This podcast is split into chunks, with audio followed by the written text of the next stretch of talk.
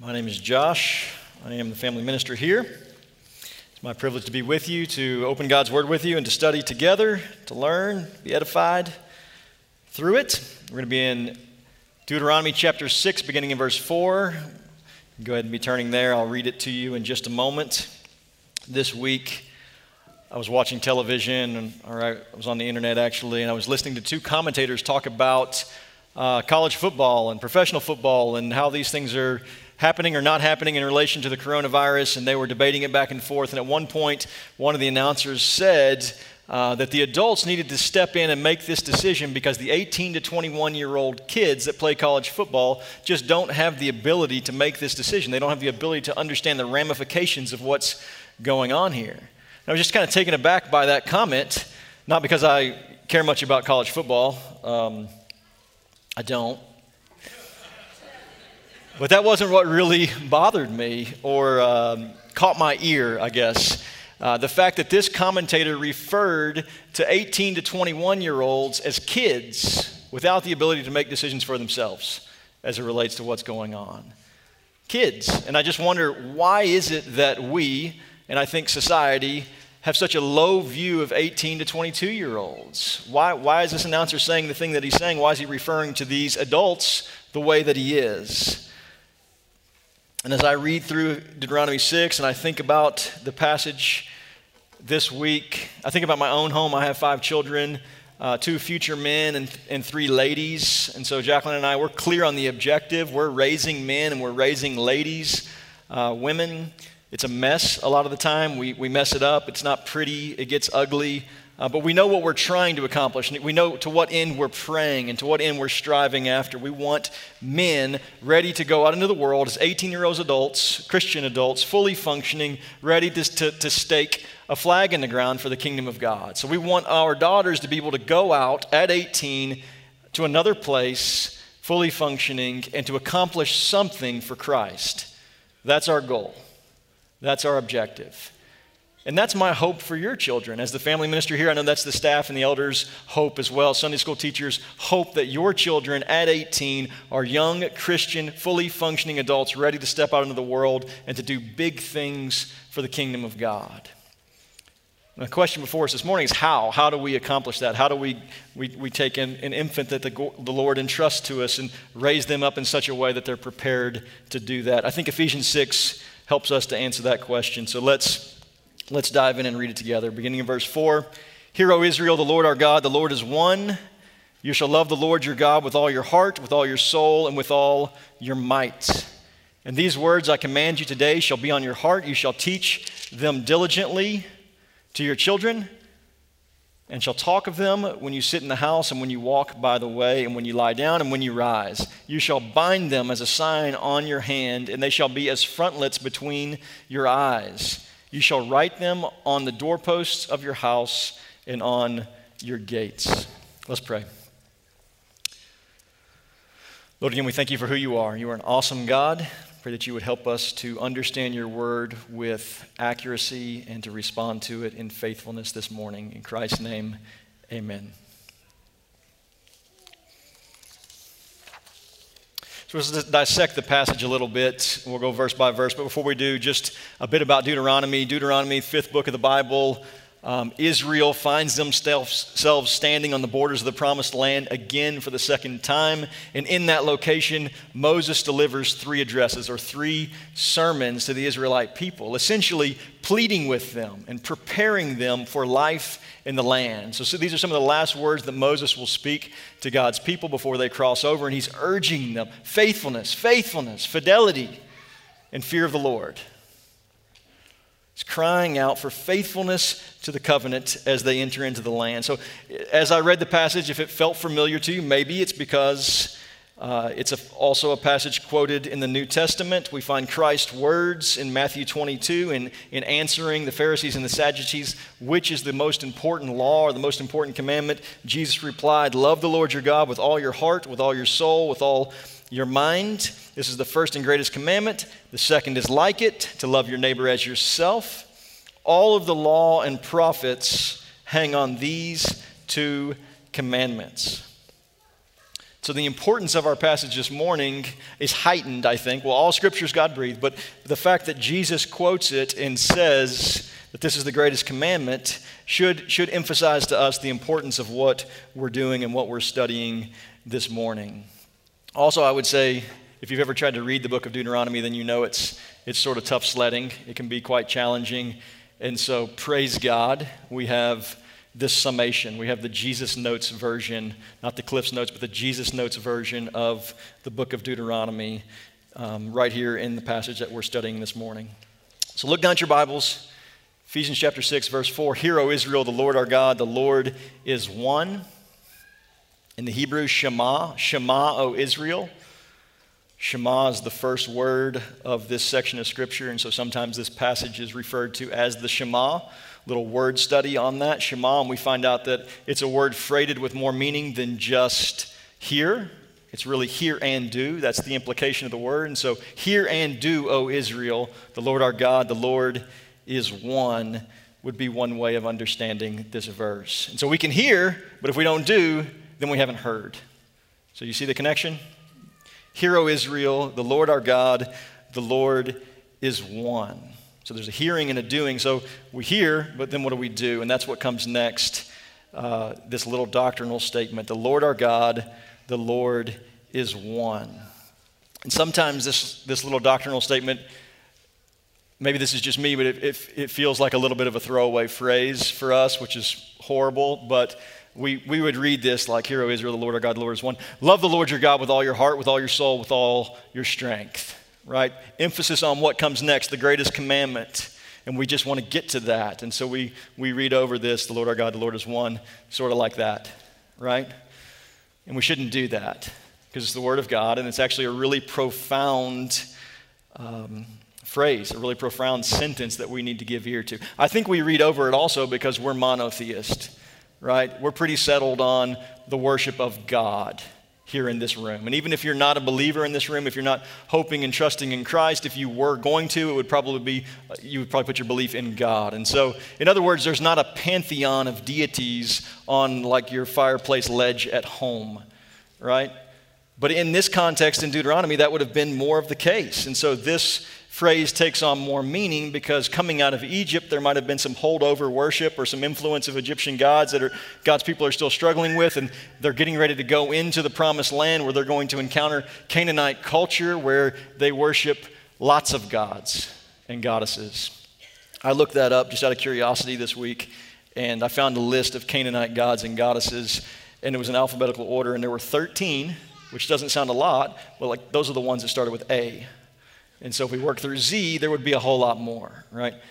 And so, hear, O Israel, the Lord our God, the Lord is one. Yahweh is one over and against the plethora, the pantheon of gods that you're going to encounter upon entering into the land. We can flip one page to the left. You might not even have to flip your page. Right at the beginning of chapter 5, Moses restates the Ten Commandments. And so, as I said, he's preaching sermons. This is a long one. It started in 444, it ran through chapter 26, 22 chapters of preaching. Right at the outset, we have the law. Right before the Shema, verse 6 I am the Lord your God who brought you out of the land of Egypt, out of the house of slavery. You shall have no other gods before me. You shall not make for yourself a carved image or any likeness or anything that is in heaven above or that is on earth beneath or that is in the water under the earth. You shall not bow down to them or serve them, for I, the Lord your God, am a jealous God. So the Shema, this first verse, Hear, O Israel, the Lord our God, the Lord is one, is a summation. It's a, it's a commentary on really the first four commandments, the first two of which we just read together. So as Israel enters into the land, God is establishing for them a priority, right? Acknowledge God. The Lord our God, the Lord is one. Moses is building culture. God through Moses is building culture. He's defining it. He's giving he's redefining it. He's giving definition to how Israel should be, what they should believe, and how they should believe it as they enter into the land. Look at verse 5.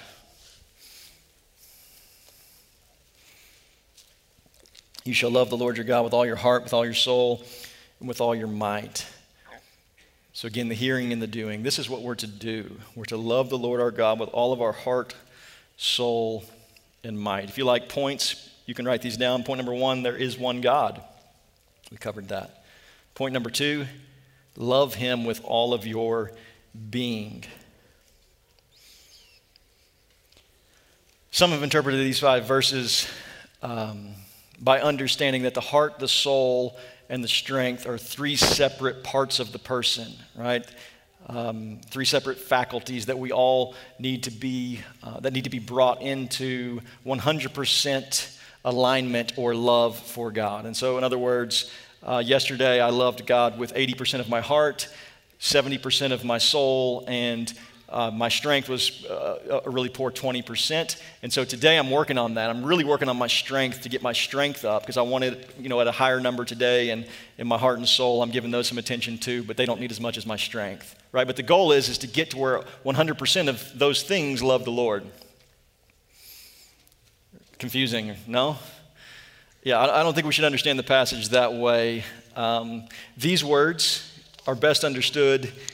Um, by us in the same way that they were, would be understood or received by those Moses was preaching to the Israelites. And so the heart is not the seat of emotion. Sometimes when we hear the word heart or we think of heart, we think of Valentine's Day. We fall in and out of love with people and emotion. Um, we relate emotion to the heart, it's emotive. No. The Hebrews would have received this or, or heard this as um, their brain. So the decision making part of the person was their heart. And so love the Lord your God with all your heart um, the soul would have been the inner being or the soul um, of the person, and then their strength, translated literally, is their very muchness. And so we bring these three words together, and we have this understanding that we're to love God with all of our being, with, with every bit of our capacity. 100% of us should be loving God. And those words, that, that sentence, that command is a summation of the law, according to Christ's word in the New Testament. So I don't want to get into a theological discussion or, or debate about what the purpose of the law is, but I do want you to think, and I want you to ask yourself the question this morning, very practically speaking, what is the purpose of the law? What's the purpose of laws? They bring order to society, right? They bring order to society. And what's God doing? What's God doing through Moses with these first two verses that we've looked at? I think, again, he's ordering society, he's defining culture. He's helping his people to, to have a, a priority or a hierarchy in their life. So, God first, acknowledge God, love a love of God. Second, we're to love him with all of our heart, soul, and strength. So, let me ask you this morning what are you worshiping today? What is the, the, the hierarchy of your life? What are the priorities of your life? What are you giving your heart, soul, and strength to? What are you investing your time and your talents into? What are the little functional Canaanite gods, the little Canaanite deities that have worked their way into your home and into your lives? Could be good things that have become ruling things. That's a definition one biblical counsel offered. Idols are good things that become ruling things in our lives. And so every idol isn't something obvious and overt. At times it's our marriages or it's our family, it's or uh, our children or any other number of things that have assumed a place of ruling in our lives. So we can fill in the blank. You fill in the blank in your own minds. The blank is God. The blank is the one. And right now I love blank as my heart, with all my heart, with all my soul, and with all my strength. So every day we should be asking ourselves the question what are we wanting? A question that gets to the heart of our worship. What are we wanting? What are we desiring? What are we going after and pursuing? And is it God with all of our heart, soul, and strength? Before we move to the rest of the text, I want to be clear about one thing. As I, as I read through this over and over and over again this week, um, there was an emotion that came back almost every time I read it, uh, just a burdensome feeling as I read that we're to love, I'm, I'm, to love the Lord with all my heart, soul, and strength. And I get it here and I get it later in the sermon too. There's this, there's this burdensome feeling of how in the world can I do this? How in the world can I do more? And it's just the reality that the, the expectation of God's word is incredibly high. He wants all of us, He demands all of us. Without holiness, we will not see the Lord. So every bit of sin, all of it, all of it, every bit of it has to go. It all has to go. In all of our hearts, souls, and strength should belong to the Lord. And it's just, it's, that's a weight, that's a burden on my back, right? And so before we move on, we, we need the gospel, right? Because I don't have the love to love God with. And so, where do, where do I get that? How do, how do we get the love that we need to love the Lord with? 1 John 4:10 This is love not that we have loved God but that he has loved us and given us his son as a propitiation or an atoning sacrifice for our sin. Later in the same chapter, we love because he first loved us. So the gospel gives us the capacity to love God in this Deuteronomy 6 5 sort of a way. But without the gospel, without Christ, without God loving us first, then we don't have the ability to love Him in return. We just have a burden on our backs, a responsibility that we cannot bear. And so let's be clear about the gospel. As we talk about more of our lives, more of our kids' lives aligning with the Word of God. We need to be clear. We talk about culture and Moses building a culture and building a gospel culture in our home. We need to be clear that a gospel culture acknowledges God, creator and maker, and acknowledges our brokenness as sinners in need of a Savior, and then hopes in Christ and His perfection and His ability to do these things that we can't do, and then responds in faith. And so, if you haven't responded in faith, if you haven't trusted in Christ, if you haven't hoped in Him and what He accomplished for you, then this is going to sound incredibly burdensome to you this morning. And I would ask you to consider that. Children, consider that. Is, is this morning the time to respond? Is the fact that you're here, is God loving you? You're hearing the Word of God prayed and preached and sung. That's God's love in your life. Will you respond to it by loving Him in return and hoping in Him and putting your faith in him. Let's look back at verse 6. Dive back into the text. And these words that I command you today shall be on your heart. What words is Moses commanding to be on the hearts of his people? So he preached all day. It must have been all day. I wasn't there. But it's at least chapter 4 through 26. So that's a lot, okay? All of that, all of God's commands, statutes, restrictions, rules, instructions, all of it is to be on the hearts of his people. Verse 7 You shall teach them diligently to your children, and shall talk of them when you sit in your house and when you walk by the way. So just think about that. You shall teach them diligently.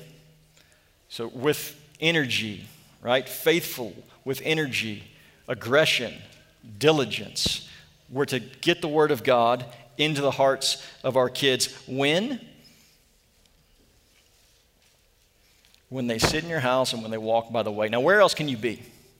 If you're not at home and you're not in the way, walking in the way, wherever the way is, where are you? Where else, where else can you be? Where can you go to escape the responsibility of putting God's word into the hearts of your children? There's nowhere, right? When you sit or when you lie down. Is that verse 8? No, it's the rest of verse 7. When you lie down and when you rise. So I was trying to think about this. There is like a moment, right? When you're getting out of bed, when you're sort of in this transitional point where you're not lying or, I think, standing, right? So during that moment, feel free not to teach your kids diligently. Is there ever a time when we're excused from diligently teaching our children God's word? The answer is no. The answer is no. I read this passage 50 times this week, over and over. I didn't count. Over and over and over again. And the word that continually popped into my mind was immersive, right?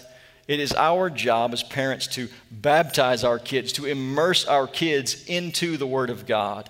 So it's really cool. God is building this culture, right? Or he's giving definition to it with words. Acknowledge God.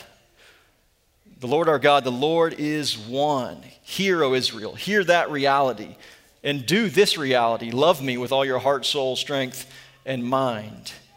And now perpetuate that culture in the land. When you go into the land, possess it and perpetuate it.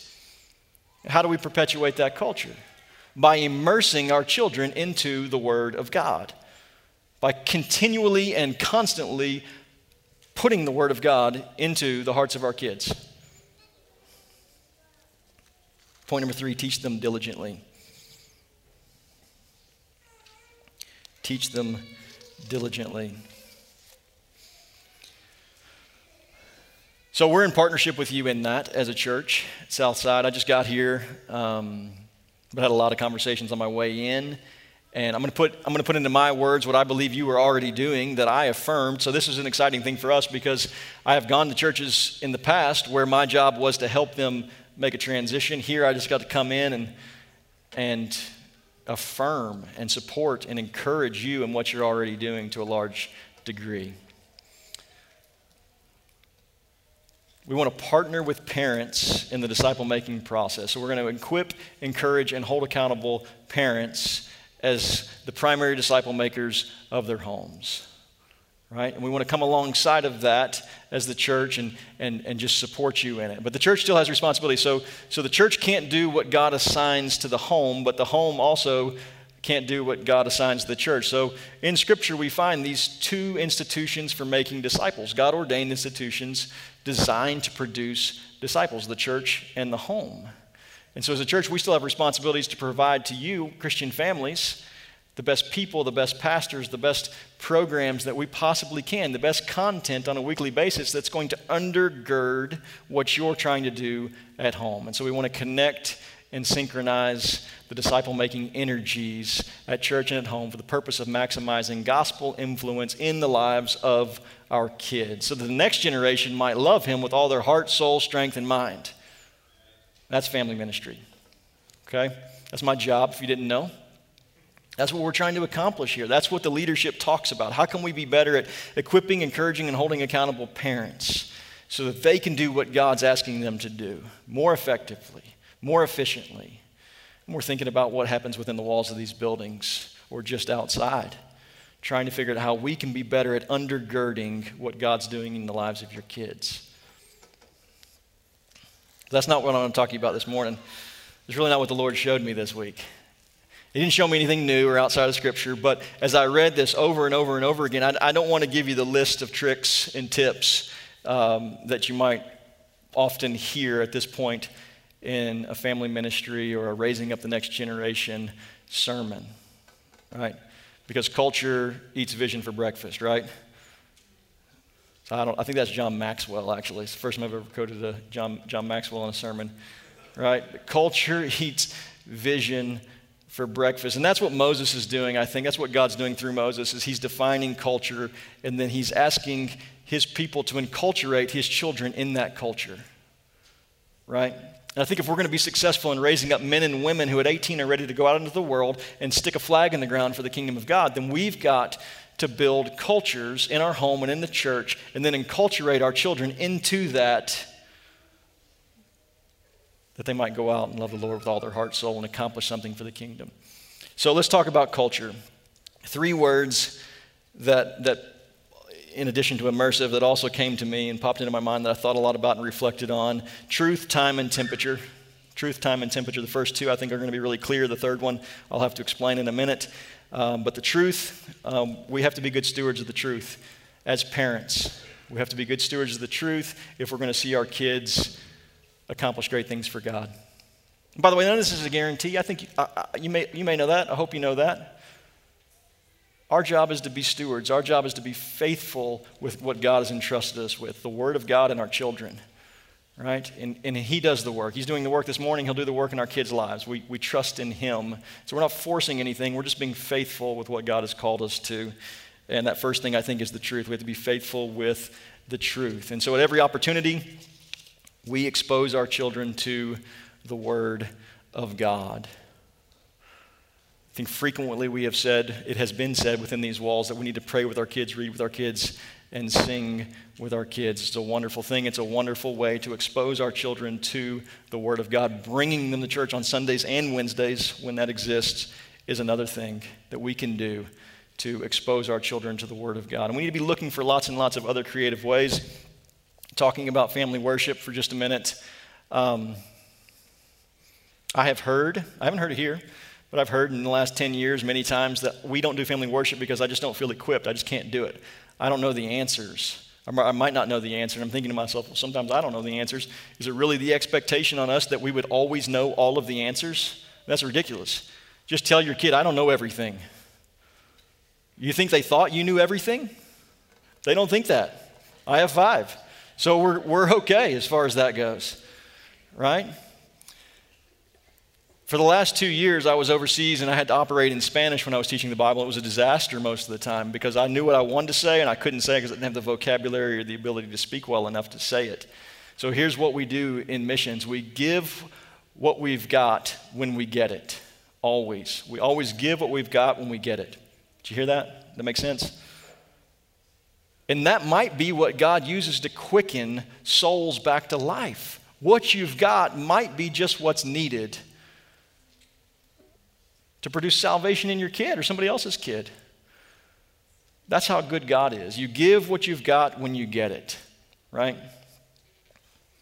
But go out and get it. So we can't give what we don't have. We know that. I can't give you what I don't have. And so I can't give my children the truth if I don't know the truth. And so I'm not letting you off the hook. Study God's word, be serious about it you know, a, a, five minute quiet time in the morning. I eat breakfast, I'm hungry by 10. That's my physical body. My spiritual body, if I, if I feed it the word in the morning, you know, for five minutes, I can expect that to last me about 15 minutes, and then I'm back in sin, okay? So we can't just dive into God's word in the morning. It sounds spiritual, right? 15 minutes in the, in the word, and we're good to go for the rest of the day. It's just not going to work, right? We're not going to have enough word in us to give to others, right? We've, we're, we're in danger of being able to resist sin on our own part with that. We've got to be serious about God's word. We've got to dive into the truth. We've got to study. We've got to ask questions. We've got to find people that can pour into us, that can invest into us, maybe through a D group or some other means. But we've got to be serious students of the word of God so that we're overflowing with God's word and that overflow pours over into the lives of our kids. And then give it to them. Be disciplined enough to sit down with them and to teach them. That's my challenge, and I bet it's yours. Time. That's the second word.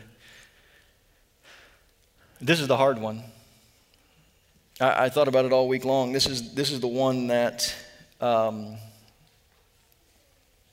asks us to be radical. This is the one that um, is, is most, the response, I think, to the text, the culture building reality that is, is going to be the most difficult for us to reach out and to accomplish because we're spending our time in all sorts of different ways that, that simply don't build gospel culture, that simply aren't going to produce fruit in our lives or our kids' lives. Let me just do a little bit of math for you. I don't know if this is helpful to you or not, but let's say your kids are at church for an hour right now, and an hour on Wednesday night, that's two hours, and then you're participating in family worship, two thumbs up. And so you've got, I'm going to give you 30 minutes, four nights a week, because that's two hours. And so two plus two is four, four hours a week of um, investment in your kids' life, culture building work in, in, the, in your home and in your kids' lives. And so we'll set that over there for a second. Now let's think about, so that's the sacred, let's think about the secular secular engagement in culture or secular culture engaging your kids. So you don't have to go out and find the secular, it'll come to you. Okay, so we start school this week and uh, we make different decisions about where our kids go to school and that sort of thing. That's, that's not the purpose of, of this, but um, more than likely, wherever you send your kids, the mission statement isn't what we heard earlier, or um, it's not going to be a reality that builds up the kingdom of God and the gospel and the lives of your kids. Maybe, but, but most of us don't have that, right? And so that's 30 to 35 hours a week engaged in secular culture. Then we add to that sports, which may be upward, I don't know, but sports, um, YouTube, um, movies, time in the neighborhood, and we just can add and add and add and add to that list where our kids are participating in secular cultures. And so I'm just going to slap 50 on that. Five hours in sacred culture, 50 hours in the secular. And then we're confused about what's going to happen next. What do you think is going to happen when that's the reality of our lives? And we have this text in front of us in Deuteronomy 6, 4 through 9, where immersive is the word. Culture defined. Now immerse your kids into that culture, enculturate them into it, perpetuate it in the land by, by spending so much time all the time. There's not a, we can't find any time where we're excused from putting God's word into our kids, right? That's, that's what we're being challenged with this morning. And then our lives are set up in such a way that we spend 10 times more time in the culture than we do building a gospel culture. And so this is just hard. This is a burden on our back. The expectations of God's word on our lives, the demands of time that it places on our lives, is, it's incredible. We still have to live in this economy. I get it. It's like asking college students with $50,000 of debt to start tithing 10%, right? We kind of, it's kind of impossible. But that's, that's the demands of God's word. And so I thought this morning, what will I do? Will I ask them to do what I think they might do? Or will I ask them to do what God's word says they should do? God's word says we should invest all of our time into our kids, creating and building up a gospel culture that they might go out into the nations and do something for Him or the neighborhoods if they stay local.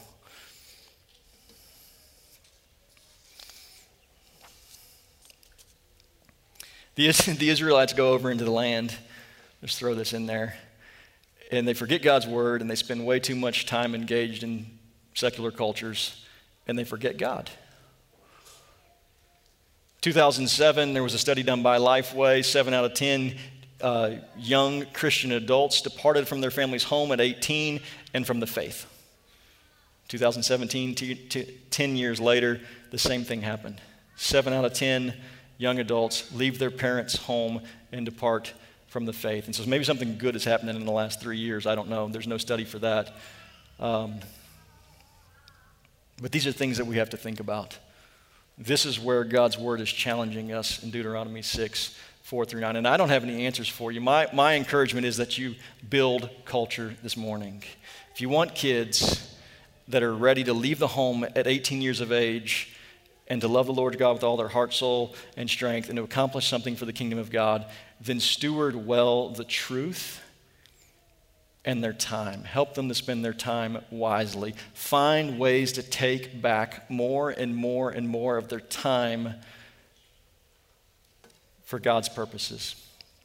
I will say, I, I love the idea, the concept of, of starting a school. It's something I'm quickly getting on board with, simply because it's one decision that I can make that potentially redeems a huge amount of my kids' time. Now, I know I can't delegate to a school what God, the responsibilities that God gave me to do. I know that. And at the same time, here's an option where the vision statement, the mission, the values, the teachers are all striving to undergird what I'm trying to accomplish in the home with my children. And so that's, that sounds like an opportunity and, and one that I look forward to hearing more about. The third T word temperature. And this isn't in a text, but it is in Ephesians 6 4. So go ahead and turn there. Ephesians 6 4. What I want you to see here is that we can do the right things in the wrong way. So we can fill our kids' minds with the truth and we can invest huge amounts of time in them. But if we do so um, in an unscriptural or unhelpful spirit, then we undermine all of that, all of that effort. And so Ephesians 6 4, fathers, do not provoke your children to anger, bring them up in the discipline and instruction of the Lord. So there's this command here to bring our kids up in the discipline and instruction of the Lord. It's not that different than what we're reading in, in Deuteronomy 6. We have it again here in Ephesians 6. Uh, but there's this warning do not provoke your children to anger, right? We can go about the right thing in the wrong way. So I'll give you an example from my house that happens. Um, it's happened several times, maybe even a lot of times. I sit down with my kids in the living room. We're going to have family worship. So I get them all set down. I've got the scriptures. I'm ready to go. I sort of have a plan for what I want to accomplish. I start to read, and they just start fidgeting and messing around and interrupting me. And I can't think straight, and it's super distracting. And after five or six minutes of that, I slam the Bible shut. I shout at them. I have a red face, and I send them to their rooms. And they love God less than they did before. Right? It's the right thing, the truth, passing time together, but it's done in the wrong way. It got out of control, right? And so the temperature of our home, we've got to monitor that. We've got to make sure the atmosphere and the attitude of our home is right and God honoring so that our home's a fruitful place for our kids to, to grow and to mature. And so our home should be characterized by the fruits of the Spirit. It's, it's as simple as that and also as difficult, right? Love, joy, peace, patience, kindness, goodness, gentleness, self control, and faithfulness. We want homes that are characterized by these attributes. And when we do that, we are creating and producing a fertile soil, a healthy temperature in which our kids can grow and mature and develop into the people that we want them to be and that we pray um, God wants them to be.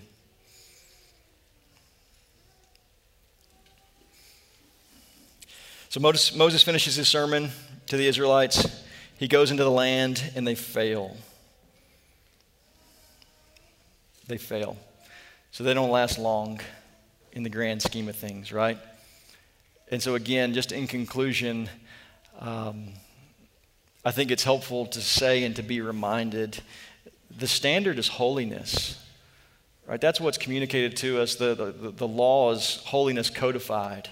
The standard is holiness, and we, we are all sinners, and we're all going to fall short of, that, of, of God's glory and fall short of God's standard, just as God's people did. But I just want to urge you this morning and encourage you this morning to, to think about these three words, to think about these three ingredients for building a gospel culture in your home, and to pursue them. Pursue them. Know that your church is behind you. We want to support you in that. We care about you. We're here to invest in you and invest in your kids and invest in what's going on in your home to the extent of maybe starting new projects. And so we care about you. We love you. We love your kids. And we pray that you will uh, find ways to steward God's truth well, to redeem more and more time, and to invest it into gospel purposes. We pray that the temperature of your home would be a healthy one in which your kids can grow. Let's pray together. Lord, again, we thank you for who you are. We know that only Christ kept your law, that only Christ accomplished loving you with all of his heart, soul, strength, and mind. We know that we fall woefully short on a daily basis, Lord, but we also know that as parents and as a church, you've called us to invest and to keep going and to keep trying, to give our best effort, to find new things, to take back new grounds. Lord, I pray that you would help us as we endeavor to do that, that you would energize us as we look to the fall, as school starts, as our kids go back into places. Lord, I pray that you would convict us and encourage us and prompt us to have more conversations with them, to find out what's going on in their lives, and to speak your truth into those places. Lord, I pray for success in parenting for my family and for all the families present here. I pray for the person who, who may be checked out, Lord, because they don't have children. This is not where they're at. And so I pray for them. I pray that they would love you with all their heart, soul, strength, and mind, that they would find a way as church members to plug in and to invest in the next generation. Thank you again for this opportunity. Thank you for who you are. In Christ's name, amen.